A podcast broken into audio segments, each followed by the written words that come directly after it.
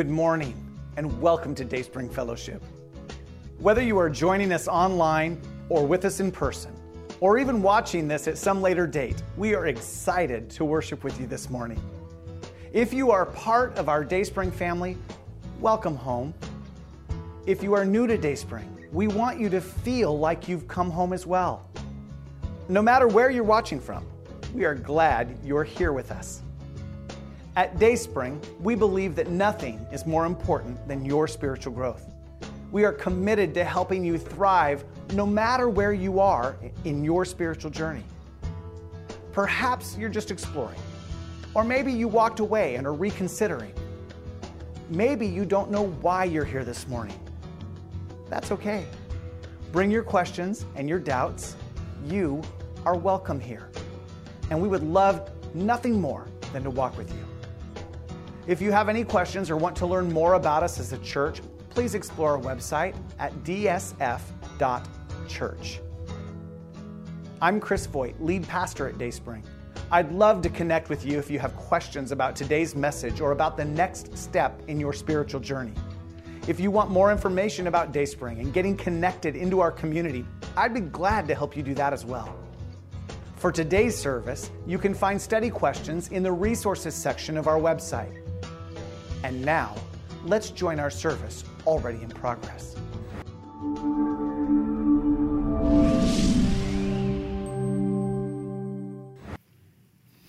Well, very little captures the imagination of the church, like talk about the end times. Uh, the rapture, the tribulation, the Antichrist, the mark of the beast, the second coming of Jesus, Judgment Day. Uh, even just one of those concepts alone is enough to make your heart race and send blood rushing to your, to your brain. Uh, since the birth of the church almost 2,000 years ago at Pentecost, Christians have been looking at current events through the lens of Bible prophecy and wondering if today is the day.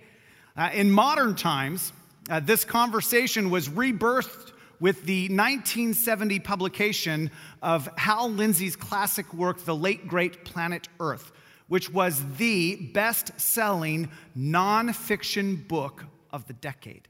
It spawned a TV show, movies, and sequels. And at that time, it was the Christian version of Scared Straight.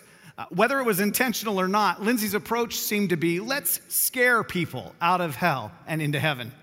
Now, how effective his approach was at reaching the lost is unknown to me. But in the church, it added fuel to our longing to exchange the trials of this world for eternity with Jesus. Uh, Lindsey's success laid the foundation for an entire end times industry. A book after book, fiction and nonfiction, and movie after movie have fed uh, more end times conspiracy theories than we could even count or remember. And while the late great Planet Earth is probably the most famous nonfiction work, undoubtedly the most famous fiction isn't even a book. It's 16 books. Even more if you count the kids' series, graphic novels, video game, and movies. Uh, Left Behind by Tim LaHaye and Jerry Jenkins hit the scene in 1995. In all, 13 of the original books were New York Times bestsellers and have sold more than 80 million copies worldwide in multiple languages. I'm sure that the authors would argue that though the story is fiction, the underlying theology is anything but fiction. Uh, even in the church, Christians want to talk about the end times. It's the most requested teaching series. Uh, tell people you're having a Bible study in Philippians, and a few people will show up, but a uh, study on Revelation will fill a room. I think you get the point. Uh, very little captures the imagination of the church like end times speculation. It's kind of like buying a lottery ticket when the jackpot is in the hundreds of millions. Even though you know that the chances of you winning is smaller than the chance of you moving to Mars, you still can't help but think of all the ways you'd honor God with your winnings. Just think of all the people you could help. The possibilities are so enticing. You know, when it comes to the lottery, I figure I don't need to buy a ticket anyway. The chances of God put, just putting the ticket in my wallet are probably better than if I actually bought a ticket. The only difference is that the odds of me spending eternity with Jesus, no matter how the end times events unfold, are 100%. now, I, I love to read about and study the end times. I have all of the Left Behind books on the fiction shelves in my office. I, also have commentaries and nonfiction works by some of the great thinkers. Uh, back in 2006, I read one book by an author who, with a rather convincing argument, speculated that we could actually figure out when the rapture was going to occur, and coincidentally, it would be during Rosh Hashanah of that year. Obviously, it wasn't, or I guess we were all left behind. But that didn't stop a few of us on the worship team from convincing our wives that just in case this was the last night on earth, we should make it a special one. Yes, that argument only works on your wife once, but we'd all say it was worth it. like, here's the bottom line the chasm is vast between what we do know for absolutely sure about the end times and what we don't. And the chasm has been filled with lots of convincing speculation. It all sounds good and plausible. But at the end of the day, nobody knows exactly how it's all going to go down. The interpretation of prophecy isn't that easy. If it were, nobody would have missed that Jesus was the promised Messiah the first time he came to the earth. We all know how that turned out. Exactly like God designed, but exactly the opposite of what all the scholars of the day predicted. So, hmm, maybe we should learn a lesson from history. Now, if today is the first day you are joining us here in the room or online on our live stream, you've joined us at the end of our series in which we've been exploring some of the essential beliefs of the Christian faith a doctrine, theology. Uh, what you believe matters far more than most of us are consciously aware. You build your life on what you believe, even if what you believe isn't actually true. And when it comes to all things spiritual, it better be true. Uh, Dee Dee and I were watching a romantic comedy on Amazon Prime last week. One of the main characters actually believed he was a bee. Yes, you heard me right, a bee. Obviously not true, but it still messed up his life for a very long time. What you believe matters. And what we believe about the Bible, about God, Jesus, the Holy Spirit, the human condition, salvation, the church, all of that matters more than anything else because those things are eternal. The consequences of being wrong are far worse than just the crazy of thinking you are a bee. Now, we've only been talking about some of the essential beliefs of the Christian faith. As a reminder, essential beliefs, as the word suggests, essential beliefs uh, are essential to the Christian faith. If you don't believe them, you might be deeply religious, but what you believe isn't the Christian faith. The Gospel Coalition has done a great job of summarizing 99 of the essential doctrines of the church. And if you are interested, you'll find a link to that document in the online version of this week's message notes. Uh, that list doesn't begin to cover what we call non essential theology or doctrine. With non essential doctrine, we can agree to disagree and still be in fellowship with one another. Uh, for example, the exact method of observing communion. Some churches believe you should practice communion at every service. Some, like us, do it regularly every four to six weeks. Also, whether you sprinkle or dunk in baptism, and at what age you baptize someone, or the role of women in church leadership. Uh, different churches have different interpretations, and that's okay. Where the Bible is silent or unclear, there is liberty. When it comes to non essential doctrine, the overriding principle is love and grace. Let those lead you, and there won't be any problems. Of course, love and grace should be the guiding principle in everything we do but that's another message. When it comes to theology, for this sermon series, we selected eight core beliefs of the church, uh, the ones that in particular help spur spiritual growth. Because what you believe matters, it moves from your heart to your head and then out through your actions. So, if we want to act like Jesus, we have to believe and think like him first. Otherwise, we end up living out a works based theology, which makes, uh, makes us like the Pharisees of old. Now, if you're here today in the room or online and you haven't decided whether or not you believe this stuff about Jesus, maybe you're a skeptic or you've been hurt by the church or someone who claims to follow Jesus, but it doesn't seem like they really do, it's fantastic that you are here.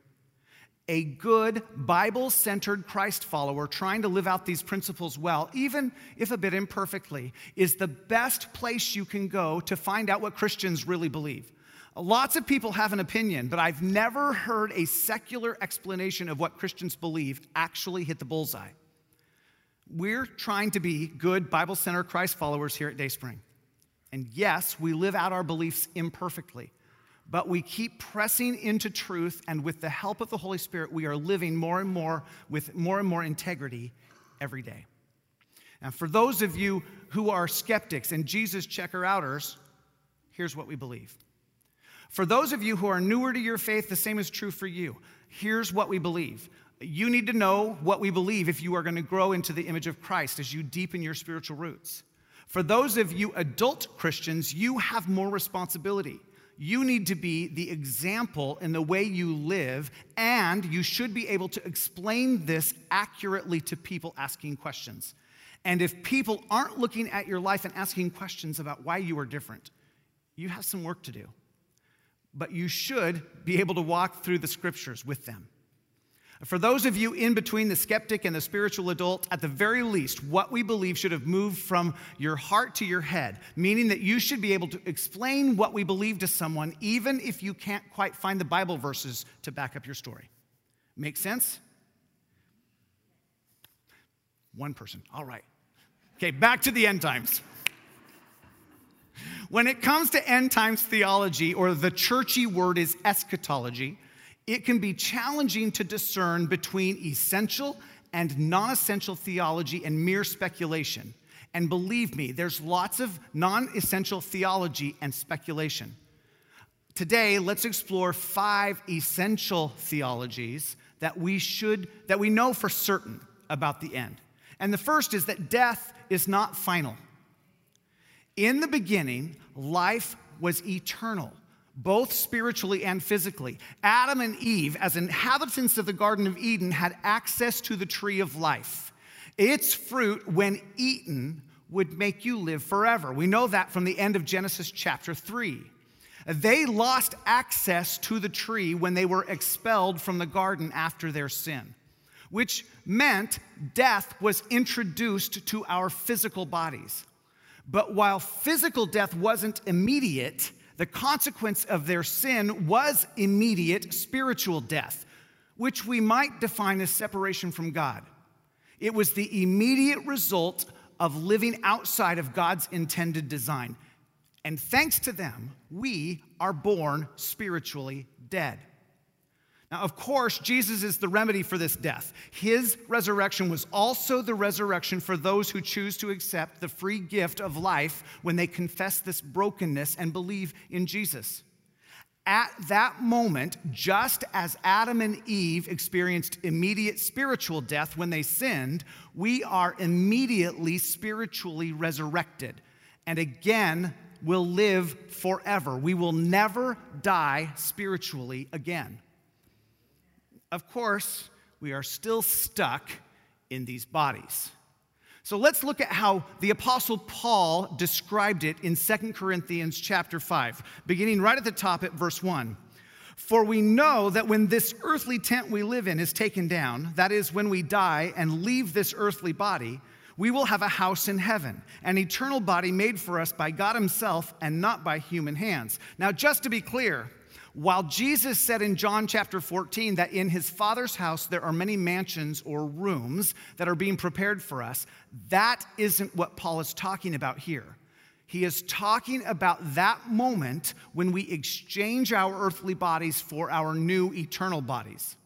Until that time, we grow weary in our present bodies and we long to put on our heavenly bodies like new clothing. For we will put on heavenly bodies. We will not be spirits without bodies. While we live in these earthly bodies, we groan and sigh. But it's not we, that we want to die and get rid of these bodies that clothe us. Rather, we want to put on our new bodies so that these dying bodies will be swallowed up by life. God Himself has prepared us for this, and as a guarantee, He has given us His Holy Spirit. So, our spiritual birth brings with it a dissonance, a tension. We are living souls in a dying body. Our rebirth isn't quite complete yet, and we feel it. This longing to escape our dying bodies is part of what makes the conversation about the end times so alluring. God has wired us for eternity. It's like waiting for that yummy smelling apple pie to come out of the oven. It just drives you nuts waiting for the taste to make it real. The aroma of eternity is calling to us. We can't wait to fully taste the real thing. Now, it's far too complicated to go deep this morning, but in the realm of non essential doctrine, many scholars teach that until the second coming, those who die will be in what is called an intermediate state. I wouldn't bring it up at all, but I don't want you to be studying other passages and get confused. The intermediate state is not a location like Abraham's bosom in the Old Testament or what the Catholic Church calls purgatory. Uh, just a few verses further in 2 Corinthians 5, uh, verse 8, Paul says, Yes, we are fully confident, and we would rather be away from these earthly bodies for then we will be at home with the Lord.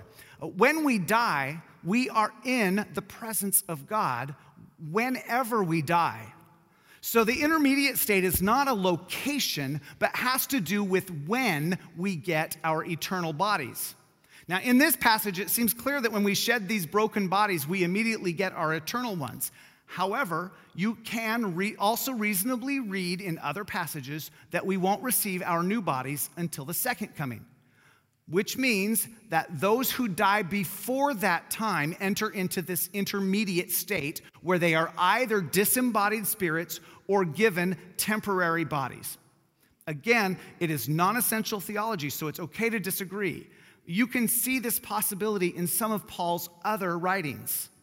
Personally, I believe that since God exists outside of time and that's where we'll join him, we probably get our eternal bodies right away in the same way that Jesus died for the sins of people who had already died but believed without ever believing in him like we think of it.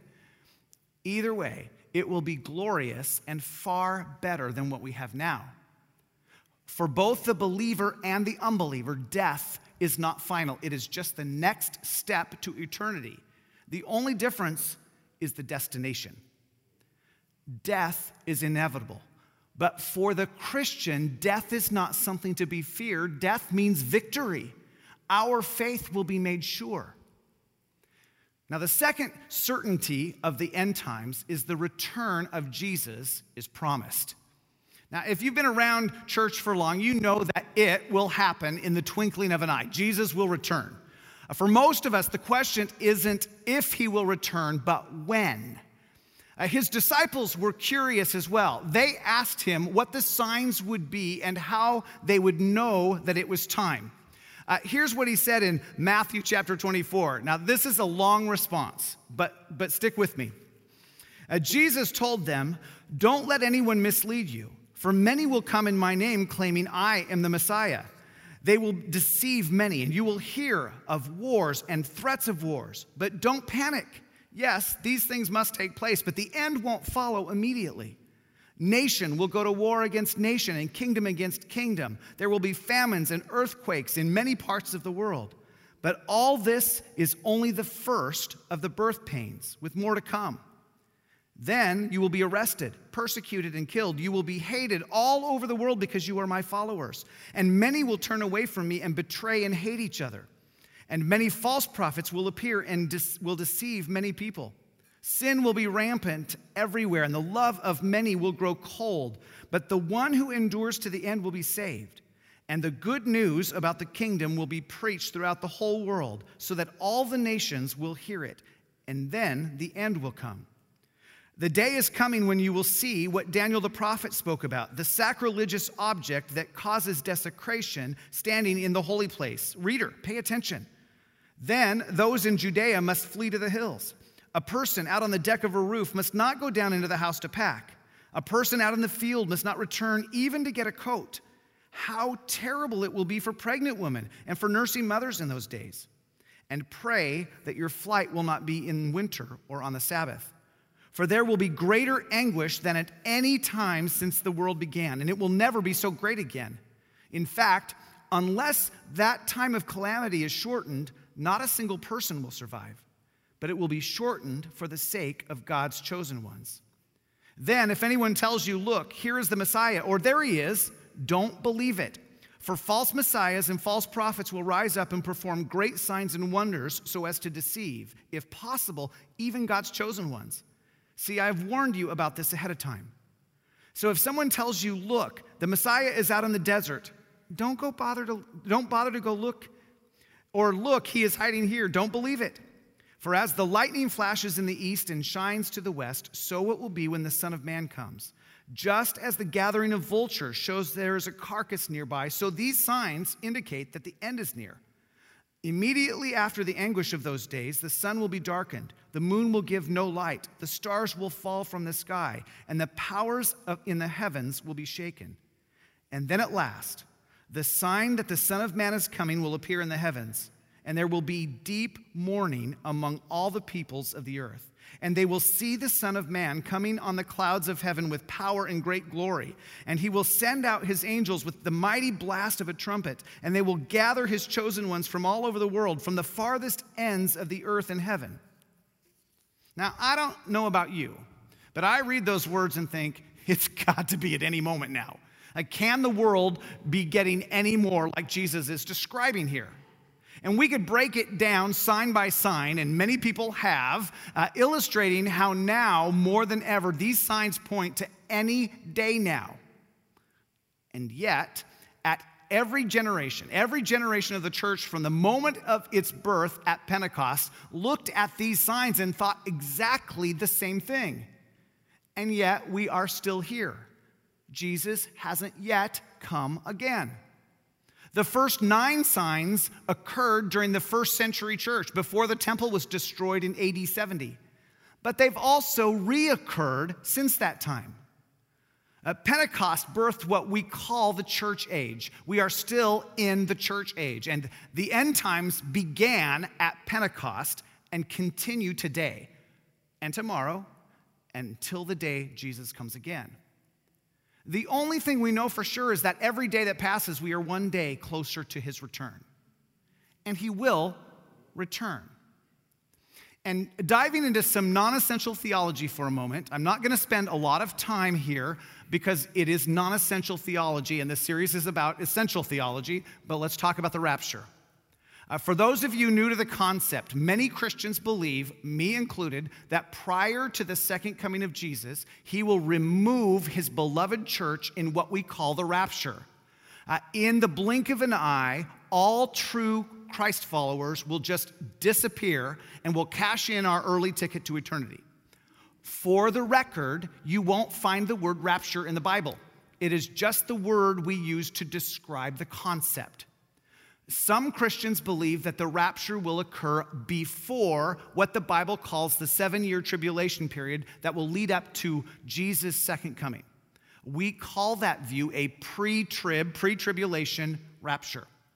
Some Christians believe that we will still be on earth for part of the seven year tribulation, and at some point in the middle, we will be raptured into eternity. We call that view a mid trib rapture. Both of those views would suggest that the second coming of Jesus at the end of the tribulation is for those who have come to know Christ during the tribulation.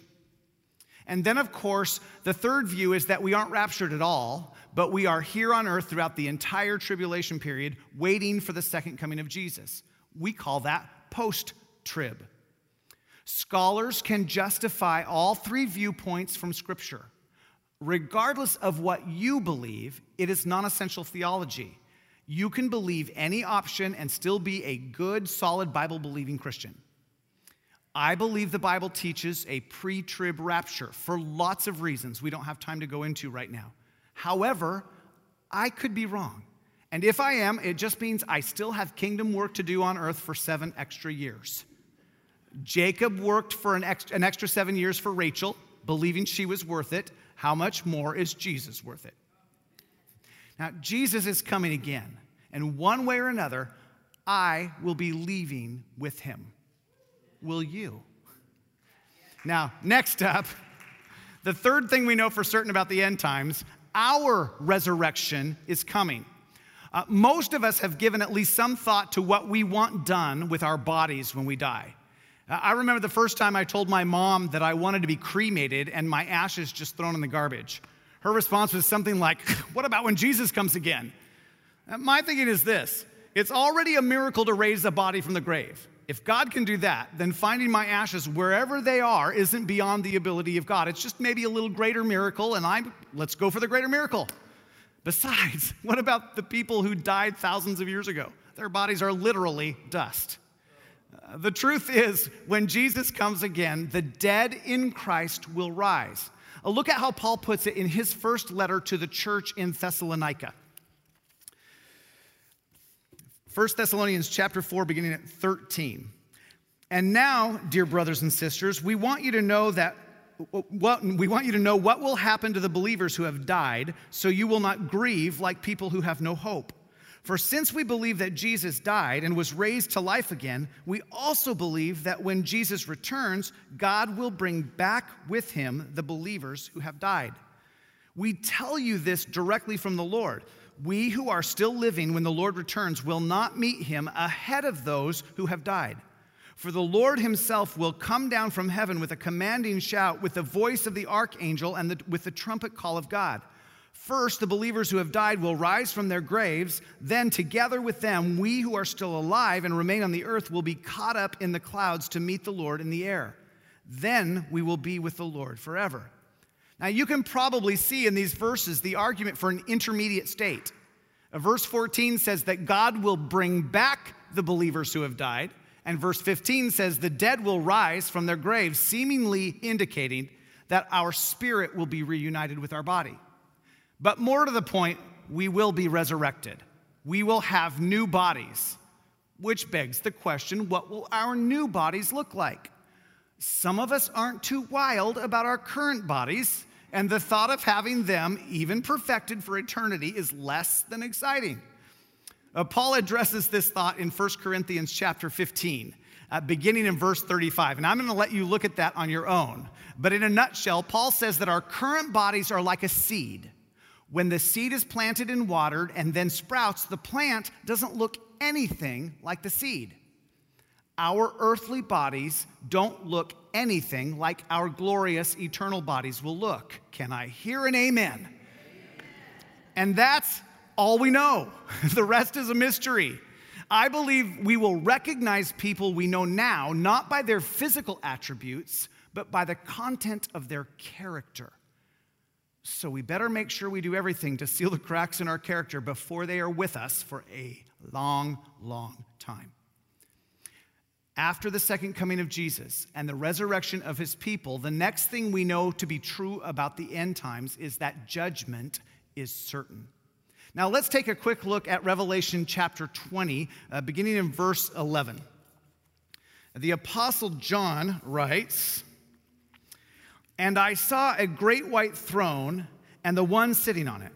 The earth and the sky fled from his presence, but they found no place to hide. I saw the dead, both great and small, standing before God's throne, and the books were opened, including the book of life. And the dead were judged according to what they had done, as recorded in the books. The sea gave up its dead, and death and the grave gave up their dead, and all were judged according to their deeds. Then death and the grave were thrown into the lake of fire. This lake of fire is the second death, and anyone whose name was not found recorded in the book of life was thrown into the lake of fire. Now, this will be quite a scene. Uh, scholars disagree on the number of judgments at the end of time and exactly who will be at which judgment. On the surface, I would say that the judgment that John describes here is the judgment of those who, of, whose names are not found in the book of life. By definition, they are still dead. We who follow Christ are not dead, which means it would not be our judgment. Uh, that doesn't mean we are off the hook. Back in 2 Corinthians 5:10, Paul writes writing to Christians says, "For we must all stand before Christ to be judged. We will each receive whatever we deserve for the good or evil we have done in this earthly body." Now, the fact that scholars differ in their interpretation tells you that there is more to the story. This is a complex argument. But here's what matters those people whose names are not found in the book of life, meaning they didn't confess their sin and believe in Jesus while they were living, will receive their just reward, which is an eternal death. And whether it is at the same judgment or a separate one, those who follow Christ have already been judged by the finished work of Christ. Our judgment won't be about punishment, but will be about reward. We will be judged according to the quality of our works. Uh, Paul puts it this way in 1 Corinthians chapter 3. Anyone who builds on that foundation, now the foundation he is talking about here is Christ. Anyone who builds on the foundation of Christ may use a variety of materials gold, silver, jewels, wood, hay, or straw. But on the judgment day, fire will reveal what kind of work each builder has done. The fire will show if a person's work has any value. If the work survives, that builder will receive a reward. But if the work is burned up, the builder will suffer great loss. The builder will be saved, but like somebody, someone barely escaping through a wall of flames.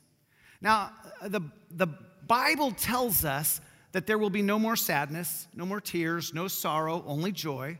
So we have nothing to fear about this judgment. I do believe that when it comes to our works that don't make it through the fire, we will have an understanding and perspective about those earthly failures. And I think we'll be surprised by some of what we thought were successes that don't make it, and some of the failures that do. But only joy will remain. Now, with that said, it is the works that make it through the fire that will qualify us not only for our reward, but for our eternal responsibilities. Eternity isn't lounging on the beach doing nothing. We will share in the administration of God's kingdom. At the very least, Paul tells us in 1 Corinthians that we will participate in the judging, uh, in judging the angels. No, we won't ever become angels. I doubt we'll have wings. I'm not even sure most angels have wings. We only have descriptions of a few, and there's probably no harp, but we will have responsibility. And who knows what else? We might have a job in the new heaven or on the new earth. Because the fifth thing we know for certain is that the restoration of heaven and earth is coming. Now, I'll let you read Revelation 21 and 22 on your own. Uh, when all is said and done, there will be a new Jerusalem that is more magnificent than we could ever imagine. God's presence will permeate the entire city. He won't be confined to a temple. We won't need the sun or the moon because the glory of God will be light enough. Imagine seeing God face to face and not being blinded by the brilliance or struck dead by his holiness as we would be without Jesus. No more sin, no curse, no disease, no poverty, no loneliness, no fear, no anxiety, no cancer, no divorce, no suffering, no abuse, no pain, no tears, no sorrow. Only peace, joy, and love in the presence of God. You can see why thousands of books have been written about it.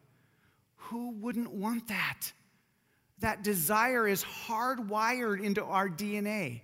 We were created for relationship with God. But we aren't there yet. Which begs the question why? Now, let me talk to those of you who follow Christ for a moment. Everyone else, this doesn't apply to you. You can just take a break for a bit. We've all been fed up with what we see going on in our world. We've all prayed, Come, Lord Jesus, come. And while I don't think that prayer is wrong, I've also been personally convicted that it isn't right either. You see, most of the time we pray that prayer with ourselves in mind. We want to escape hardship. We want to escape brokenness. We want to escape the darkness we see overcoming our culture. Again, I get it. I've prayed that prayer. But earlier this year, I was reading this next verse and God changed my heart. The apostle Peter writes in 2 Peter chapter 3, the Lord isn't really being slow about his promise as some people think. No, he is being patient for your sake. He does not want anyone to be destroyed, but wants everyone to repent. You see, if Jesus answers my prayer and comes right this moment, there are people going to hell. I realize that I care more about my temporary discomfort than I do about a sinner's permanent destination.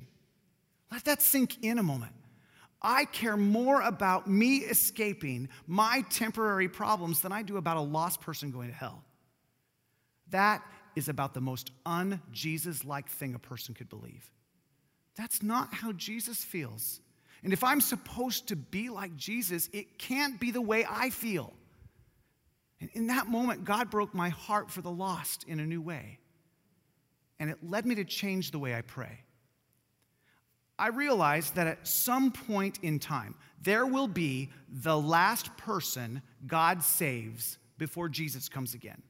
If Adam was the first man, I've named the last person God saves Zach. And I've started praying for Zach to come to Christ because I know that before Zach comes to Christ, every other person God chooses to save will have already made their decision, and I won't be condemning anyone to hell. And Jesus will come we, we must care deeply that people are going to hell. We will never be like Jesus if we don't. And now, while I'm talking to Christ followers, I've talked to many of you during these past months. Many of us are discouraged about the direction our culture is heading. And I want to remind you of something God is sovereign, He has a plan, and He's either in charge or He's not. The end of the book has been written. The Bible is very clear about how dark this world is going to get. It's part of his plan. The darker the world gets, the better the lost can see the light of love in those who follow Jesus. Which means our primary job is to make sure our light shines brighter and brighter. Don't lose focus. If you are anxious or fearful or are allowing the situation in this world to steal your peace, you are out of alignment with God's plan for your life. Peace comes from God. The lack of peace never comes from God. Don't let it dim your light. Get back into alignment. Okay, now, for those of you who have not chosen to follow Christ to this point in your lives, time is running out. One way or another, you will face your judgment day. Without Christ, your sin, no matter how small and insignificant it might seem to you, your sin has disqualified you from any future but hell. Call on the name of Jesus that you might be saved. Let's pray.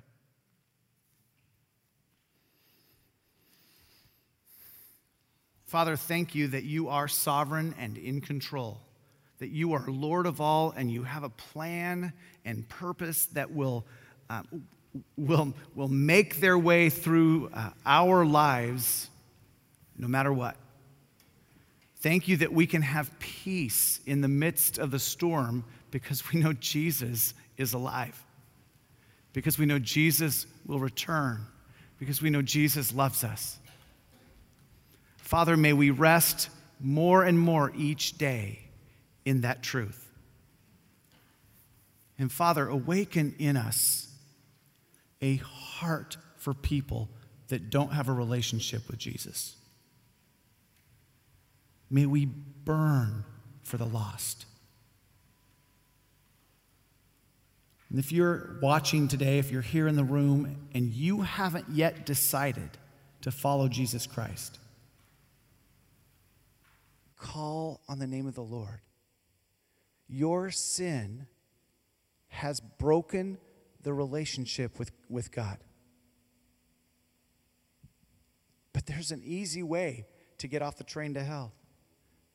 Surrender your life to Jesus. Believe that He came for you, that He died, that He rose again, and that He offers life. All you have to do in these moments is say, Yes, Lord, I believe. We'll help you figure out the rest. Father, we pray for Zach. We pray that your perfect work would be done in his life. And we trust everything until that day when you come again into your hands. And we commit ourselves to shining the light of Jesus as brightly as we can. We pray in Jesus' precious name. Amen.